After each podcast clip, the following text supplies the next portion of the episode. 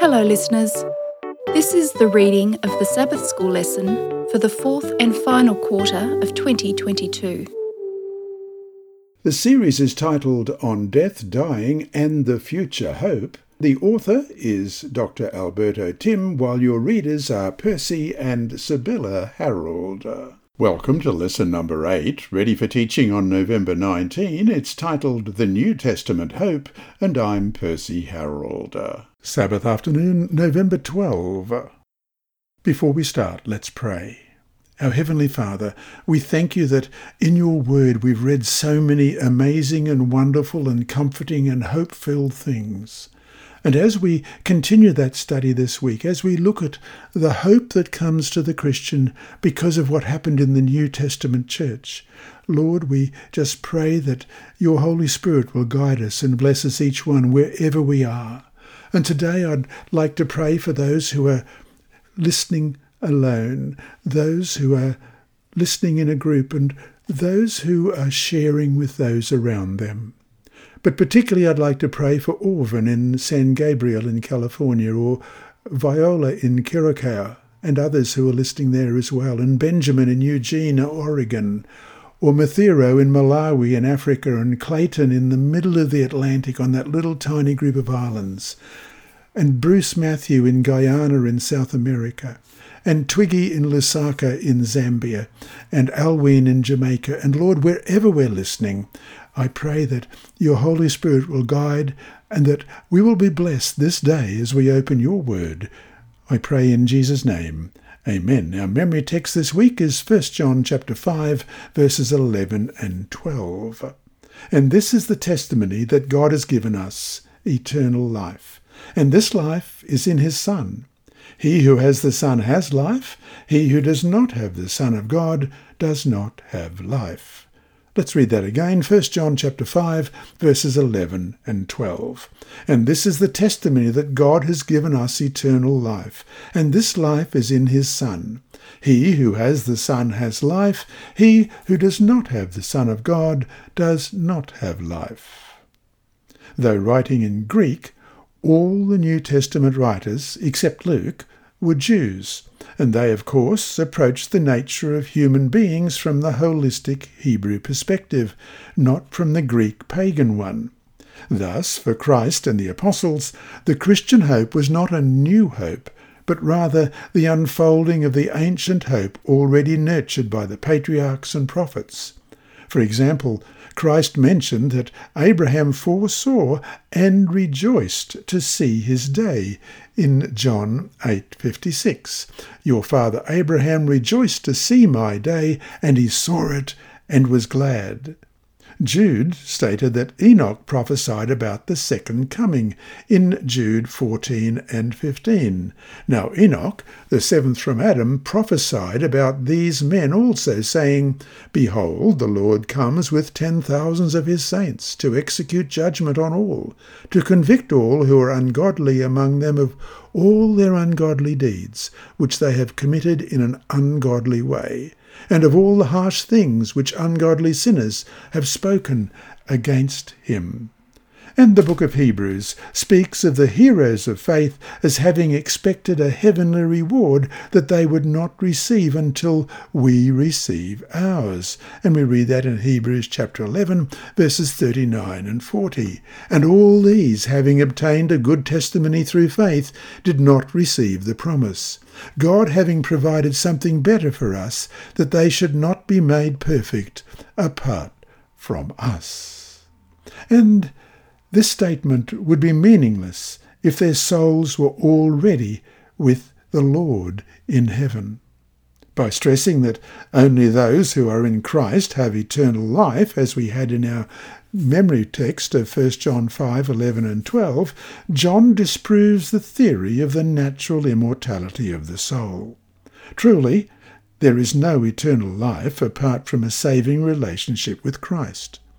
The New Testament hope, then, is a Christ centered hope, and the only hope that this mortal existence will one day become an immortal one.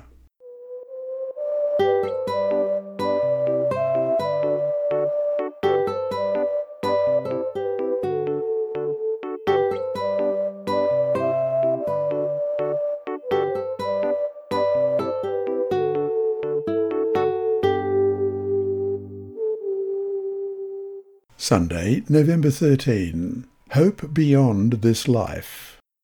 The ancient Greek historian Herodotus from the 5th century BC wrote about a tribe that, at a birth, began a period of mourning because they anticipated the suffering that the infant would face if it lived to adulthood. However alien to us the ritual might seem, there is some logic to it. Millennia later, an advertisement in America in the early 20th century read, Why live if you can be buried for $10? Life can be hard enough, we know, even if we believe in God and in the hope of eternity. Imagine, though, how hard it is for those who have no hope of anything beyond the short and often troubled existence here.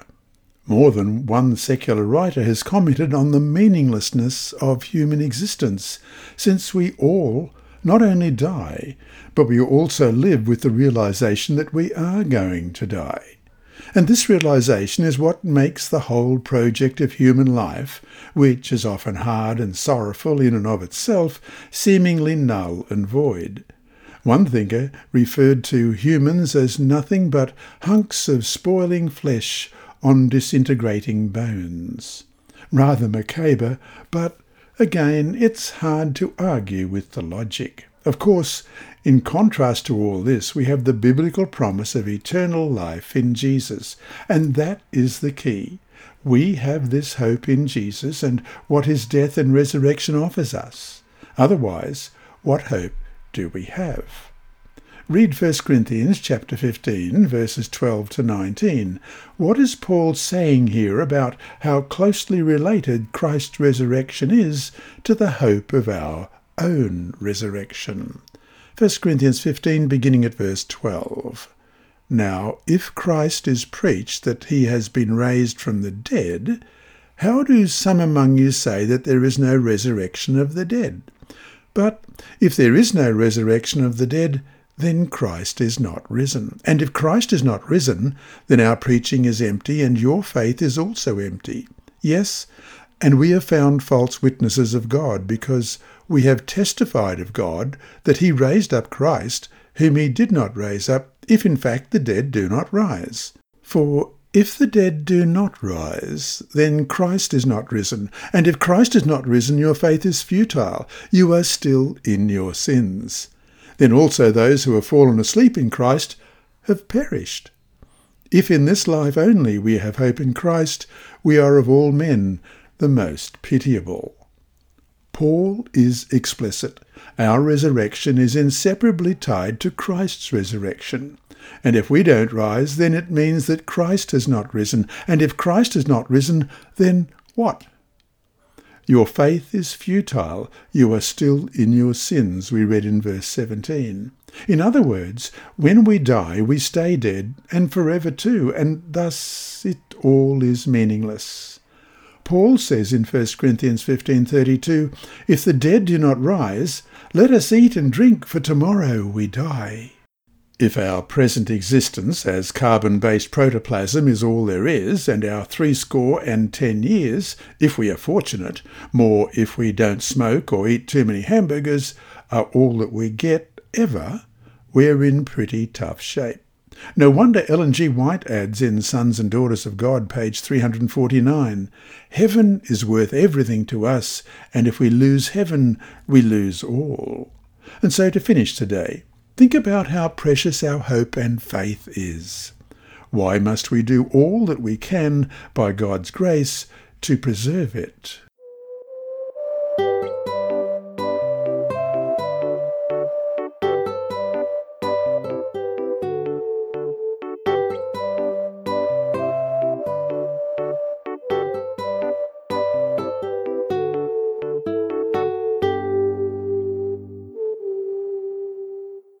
November 14.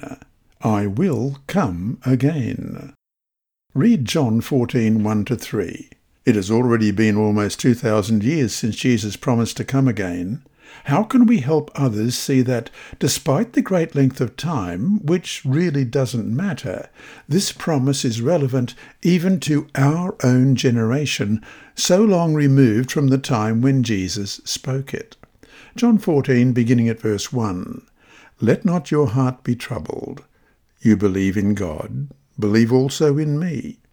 In my Father's house are many mansions. If it were not so, I would have told you. I go to prepare a place for you. And if I go and prepare a place for you, I will come again and receive you to myself, that where I am, there you may be also. Four times in the book of Revelation, Jesus stated, I am coming soon. The first is in Revelation 3:11, Behold, I am coming quickly. Hold fast what you have, that no one take your crown. And then Revelation 22 and verse 7, Behold, I am coming quickly. Blessed is he who keeps the words of the prophecy of this book. And verse 12, And behold, I am coming quickly, and my reward is with me to give to everyone according to his work. And verse 20, He who testifies of these things says, Surely I am coming quickly. Amen. Even so, come, Lord Jesus. The expectation of his soon coming drove the mission of the Apostolic Church and filled the lives of uncountable Christians throughout the centuries with hope. But generation after generation has died, and this promised event has not yet occurred. And thus many are inquiring, how much longer will we have to preach that Jesus is coming soon? Have these words generated an unrealistic expectation? Well, let's have a look at 2 Peter chapter 3 and verse 4. And saying, Where is the promise of his coming? For since the fathers fell asleep, all things continue as they were from the beginning of creation. Many Christians have complained about the long delay. We'll compare this with Matthew 25, verse 5. But while the bridegroom was delayed, they all slumbered and slept. But how do we, in fact, know that it is a long delay? What would have been the right time for Christ to have returned? Would it have been 50 years ago? 150? 500? What really matters is the biblical promise that the Lord is not slow in keeping his promise, as some understand slowness. Instead, he is patient with you, not wanting anyone to perish, but everyone to come to repentance. 2 Peter 3, verse 9. Despite the long centuries since Jesus ascended, the promise of his coming remains relevant even today. Why? Because all that we have is our own short life as we read in Psalm 90 and verse 10. The days of our lives are seventy years, and if by reason of strength they are eighty years, yet their boast is only labour and sorrow, for it is soon cut off, and we fly away, followed by an unconscious rest in the grave, as we read in Ecclesiastes 9, verse 5. For the living know that they will die, but the dead know nothing and they have no more reward, for the memory of them is forgotten. And verse 10 Whatever your hand finds to do, do it with your might, for there is no work or device or knowledge or wisdom in the grave where you are going. And then the final resurrection, without any later opportunity to change our destiny, as we read in Hebrews 9:27. And as it is appointed for men to die once, but after this, the judgment. As far as each one of the dead is concerned, as stated in Lesson 3, because all the dead are asleep and unconscious, the second coming of Christ is never more than a moment or two after they die. For you, in your personal experience, as for all of God's people of every age, Christ's return is no more than a moment after your death. That's very soon, is it not? Every passing day brings us one day closer to the glorious appearing of the Lord Jesus Christ in the clouds of heaven. Though we don't know when he will come, we can be certain that he will, and that is what really matters. And so to finish today, a pastor preached a sermon arguing that he didn't care when Christ returned. All he cared about was that Christ does return. How does that logic work for you, and how might it help if you were discouraged over Christ's having not yet returned.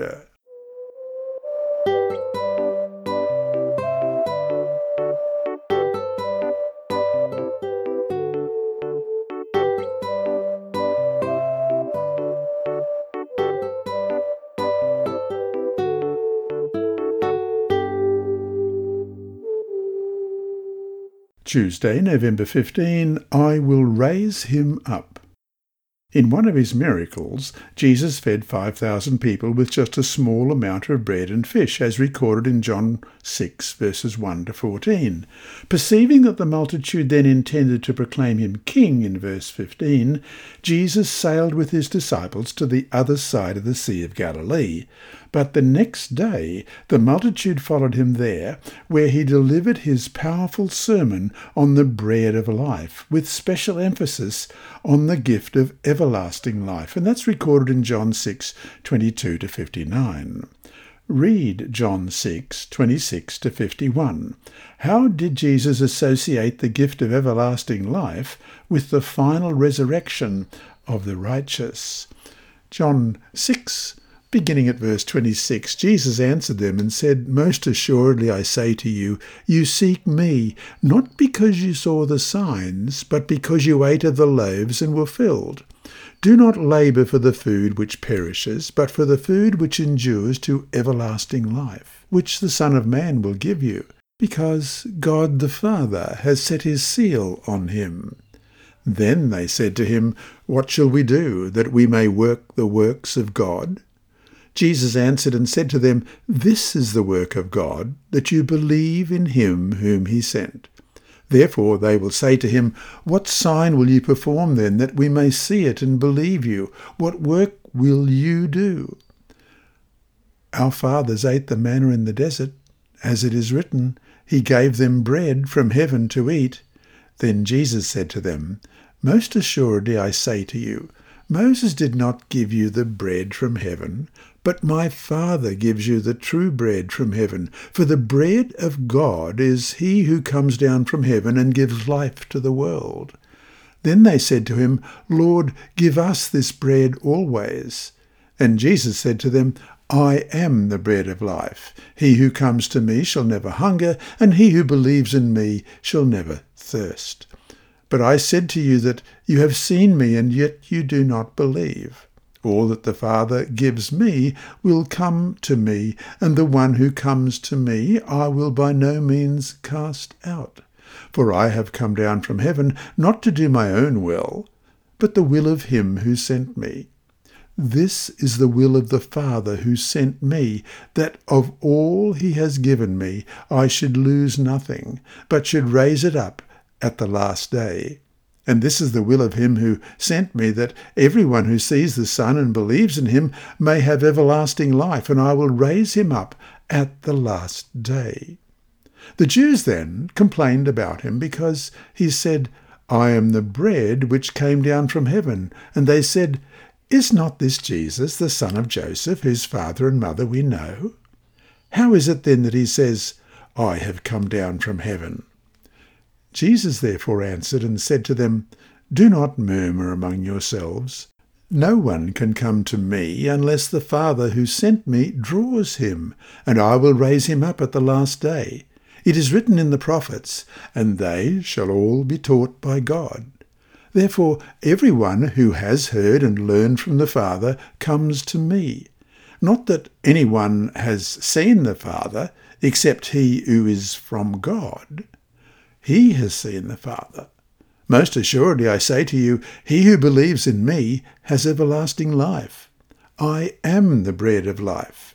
Your fathers ate the manna in the wilderness and are dead. This is the bread which comes down from heaven, that one may eat of it and not die. I am the living bread which came down from heaven. If anyone eats of this bread, he will live forever. And the bread that I shall give is my flesh, which I shall give for the life of the world. In his sermon, Jesus highlighted three basic concepts in regard to eternal life. First, he identified himself as the bread that comes down from heaven and gives life to the world. And we read that in verse 33 For the bread of God is he who comes down from heaven and gives life to the world. We also read it in verse 58. This is the bread which came down from heaven, not as your fathers ate the manna and are dead. He who eats this bread will live for ever. By declaring that I am, the Greek ego eimi, the bread of life, as recorded in John 6, 35 and 48, Jesus presented himself as the great I am of the Old Testament. John 6 verse 35 And Jesus said to them, I am the bread of life. He who comes to me shall never hunger, and he who believes in me shall never thirst. And verse 48 I am the bread of life.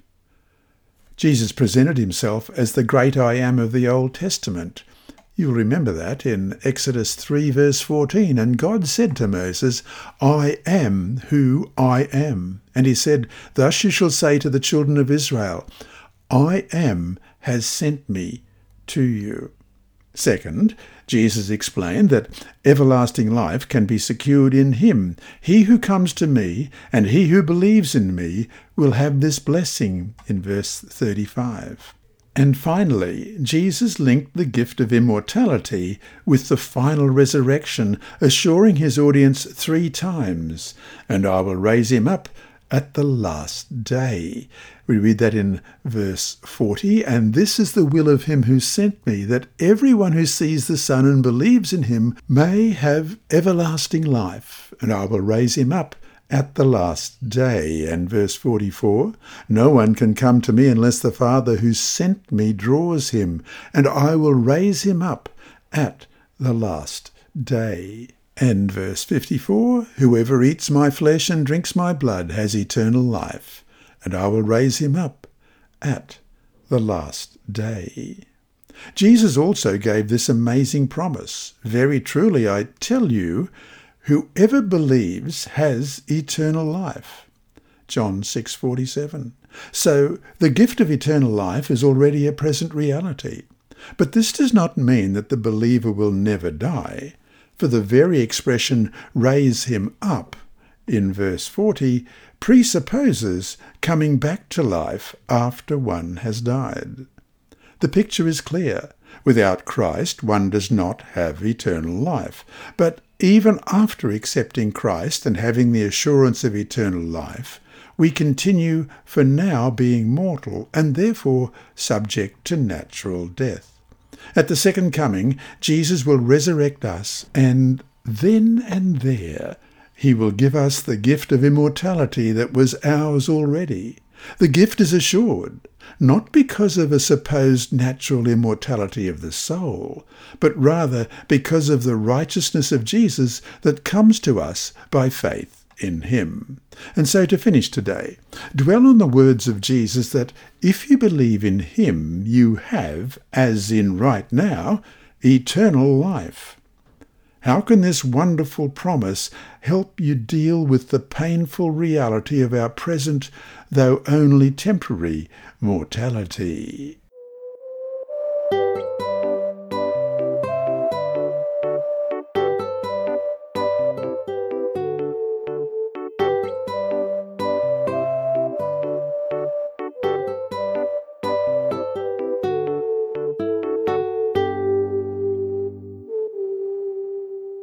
Wednesday, November 16, at the sound of the trumpet. The Thessalonians were convinced that eternal life would be granted exclusively to those who would remain alive until the second coming.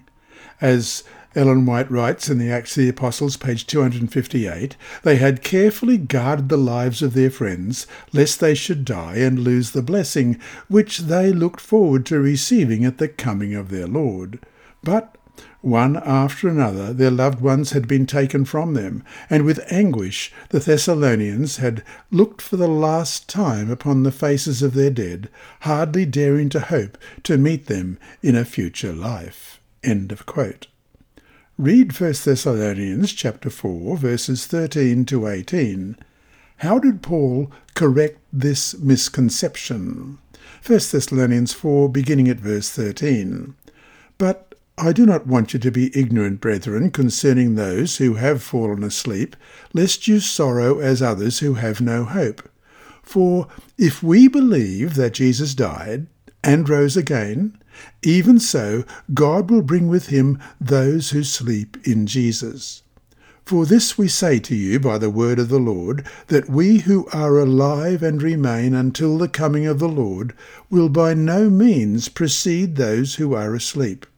For the Lord himself will descend from heaven with a shout, with the voice of the archangel, and with the trumpet of God. And the dead in Christ will rise first. Then we who are alive and remain shall be caught up together with them in the clouds to meet the Lord in the air and thus we shall always be with the Lord. Therefore, comfort one another with these words.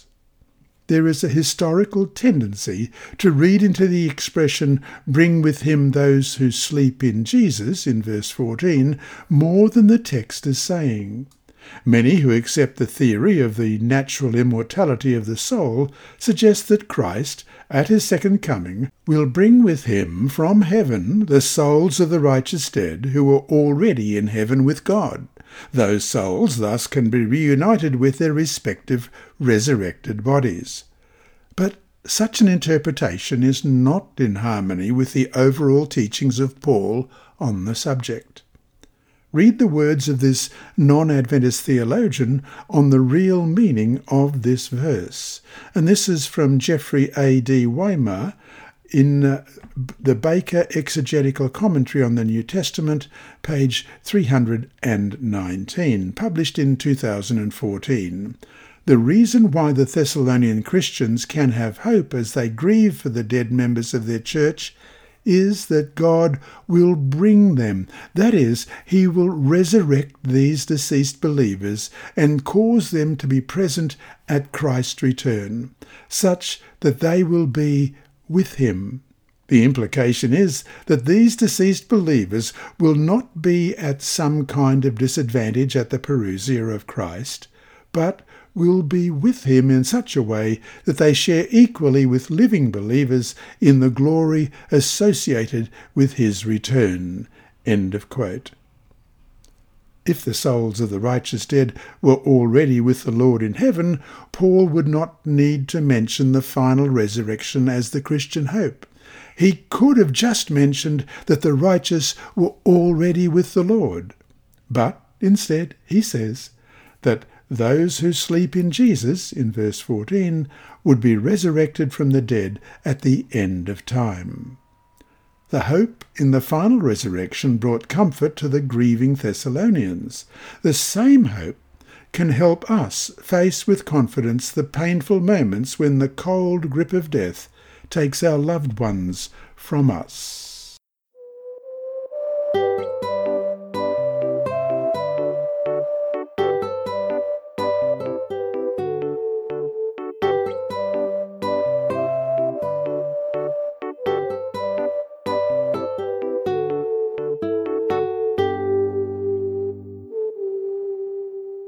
Thursday, November 17, the everlasting encounter. Read 1 Corinthians chapter 15, verses 51 to 55. What mystery, as expressed in verse 51, is Paul explaining? 1 Corinthians 15, beginning at verse 51. Behold, I tell you a mystery. We shall not all sleep, but we shall all be changed in a moment, in the twinkling of an eye, at the last trumpet. For the trumpet will sound, and the dead will be raised incorruptible, and we shall be changed. For this corruptible must put on incorruption, and this mortal must put on immortality. So, when this corruptible has put on incorruption, and this mortal has put on immortality, then shall be brought to pass the saying that is written, Death is swallowed up in victory. O death, where is your sting? O Hades, where is your victory? Some popular preachers suggest that this mystery of 1 Corinthians 15:51 is the secret rapture of the church, which is to occur 7 years prior to Christ's glorious second coming. In this secret rapture, faithful Christians are suddenly, quietly, and secretly whisked off to heaven, while everyone else remains here wondering what happened to them. People might suddenly find themselves in a driverless car because the driver was raptured to heaven and all that remains is their clothes. The 16 volume best selling Left Behind series, turned into four movies, promoted this false teaching, exposing millions to it. Of course, no biblical passage endorses such an artificial distinction between the rapture and the second coming. The mystery Paul is referring to is simply the transformation of the living righteous to join the resurrected righteous at Christ's second coming. This is the rapture.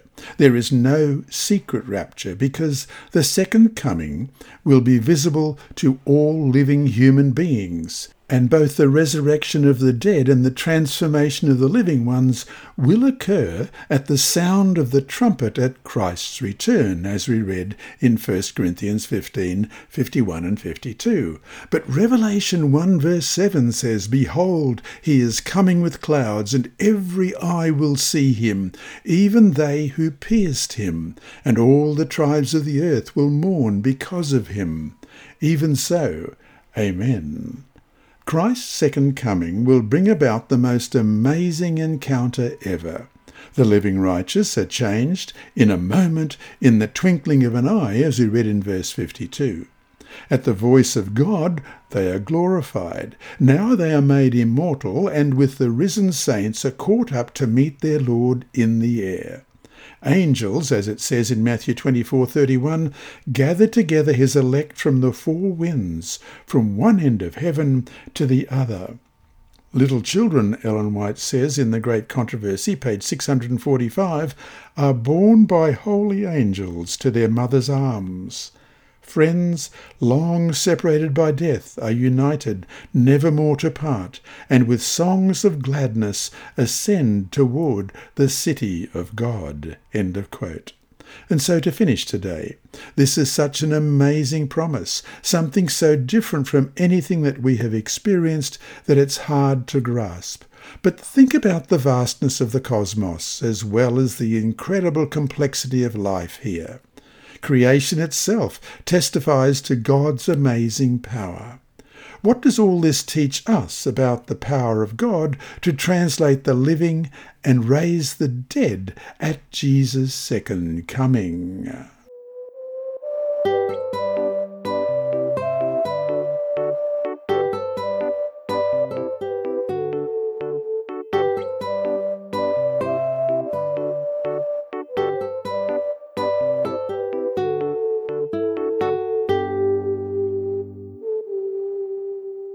Friday, November 18. The Romans, writes Stephen Cave in Immortality, The Quest to Live Forever and How It Drives Civilization, pages 104 and 105, were well aware of the Christians' belief that they would one day rise bodily from the grave and did everything they could to mock and hinder those hopes. A report of a persecution in Gaul in 177 AD records that the martyrs were first executed, then their corpses left to rot unburied for six days before being burned, and the ashes thrown into the river Rhone. Now let us see whether they will rise again, the Romans are reported to have said. End of quote. This little object lesson in theological skepticism, however dramatic, is beside the point. It proved nothing about the biblical promise of the resurrection. The power who raised Jesus from the dead can do the same for us as well, regardless of the state of our body. After all, if that same power created and upholds the entire cosmos, he certainly could translate the living and resurrect the dead. Ellen White writes in the Acts of the Apostles, page 259 Even so, them also which sleep in Jesus will God bring with him, Paul wrote. Many interpret this passage to mean that the sleeping ones will be brought with Christ from heaven. But Paul meant that as Christ was raised from the dead, so God will call the sleeping saints from their graves and take them with him to heaven. Precious consolation, glorious hope, not only to the Church of Thessalonica, but to all Christians wherever they may be. And that brings us to our four discussion questions for this week. One, someone said, Death wipes you out. To be wiped out completely, traces and all, goes a long way toward destroying the meaning of one's life. What hope, then, do we have against such meaninglessness in our lives? 2.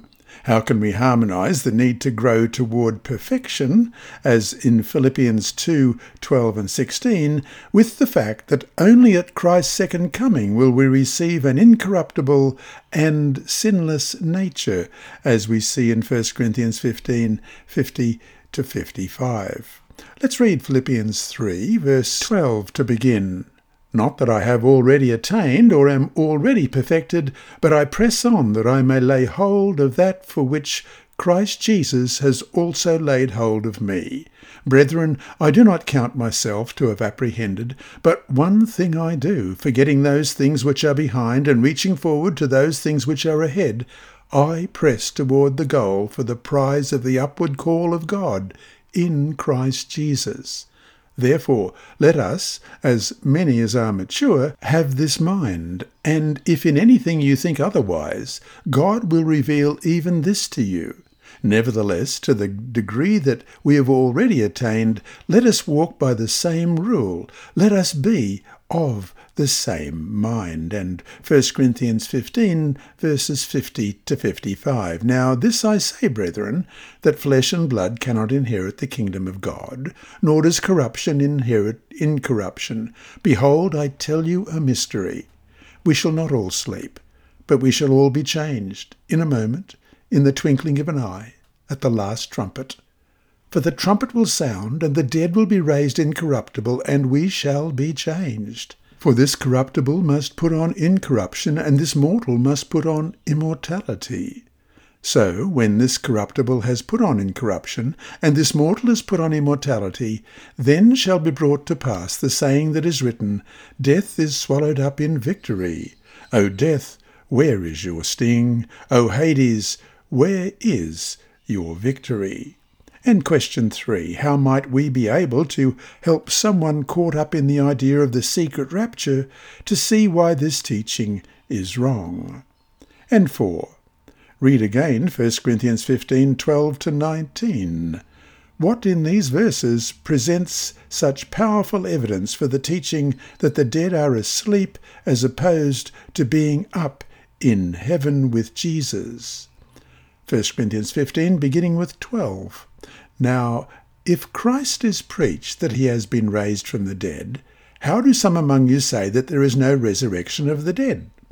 But if there is no resurrection of the dead, then Christ is not risen. And if Christ is not risen, then our preaching is empty and your faith is also empty. Yes, and we have found false witnesses of God because we have testified of God that he raised up Christ, whom he did not raise up, if in fact the dead do not rise. For if the dead do not rise, then Christ is not risen. And if Christ is not risen, your faith is futile, you are still in your sins. Then also those who have fallen asleep in Christ have perished. If in this life only we have hope in Christ, we are of all men the most pitiable. What sense do these verses make if the righteous dead are indeed in heaven with Jesus now?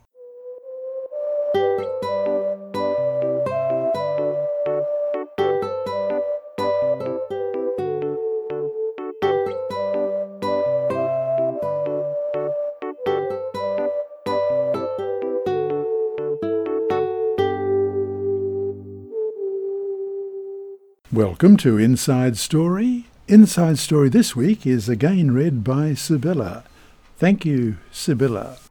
Accepting the Word, Part 2 by Andrew McChesney. Eulalia Rashid completed her goal of reading the Bible from cover to cover on the Pacific island of Saipan in three years. Based on what she read, she began to keep the Sabbath and eat a plant based diet. An alcoholic for 37 years, she told her family that Jesus had taken away her desire to drink. But she had colon cancer, a medical diagnosis that was made before she started reading the Bible. Then she came down with painful shingles. The two illnesses caused terrible suffering, but her attention was elsewhere. She did not understand why she felt as if she did not really know Jesus, even though she had read the entire Bible. She earnestly prayed. Abruptly, an inexplicable desire overcame her to call the Saipan Seventh day Adventist clinic. I'm sorry, but this is not concerning the clinic, Eulalia told the person who answered the phone. I need to talk with someone from church. I've read the whole Bible, but I'm still hungry and thirsty. A short time later, a young pastor showed up at Eulalia's door. The two hit it off immediately. Eulalia felt as if she had known the pastor her whole life, and they began to study the Bible together. Eulalia asked to get baptized. About a month before the fall of 2019 baptism, Eulalia's terrible pain suddenly vanished. A doctor had told Eulalia that shingles was untreatable and she would suffer for many months but now the pain was gone. She touched her stomach and sensed that something else was different. A short time later, the doctor pronounced her cancer free. Today, Eulalia is a missionary to her neighbours and family of four children and thirteen grandchildren of Saipan. She prays for them as she tends her luscious green garden, which she calls her prayer garden. She gives the fruit of her labours to neighbours. A room in her house has been set aside as a worship place where Adventists and others gather on Sabbath evenings. Eulalia, now 66, has no doubt that the psalmist was correct when he said, Your word is a lamp to my feet and a light to my path, from Psalm 119, verse 105. My hope and encouragement to other people is follow the word, she said. Jesus is the word. He is the way to everlasting life. This lesson was read by Dr. Percy Harold for Christian Services for the Blind. Sponsored by the Sabbath School Department and distributed through Hope Channel Australia, this podcast is also redistributed by Hope Channel Germany, Christian Record Services for the Blind. It is also available on SoundCloud and through multiple podcast distributors, including Apple iTunes. And you can listen and watch at the same time on YouTube. Remember, God is always faithful.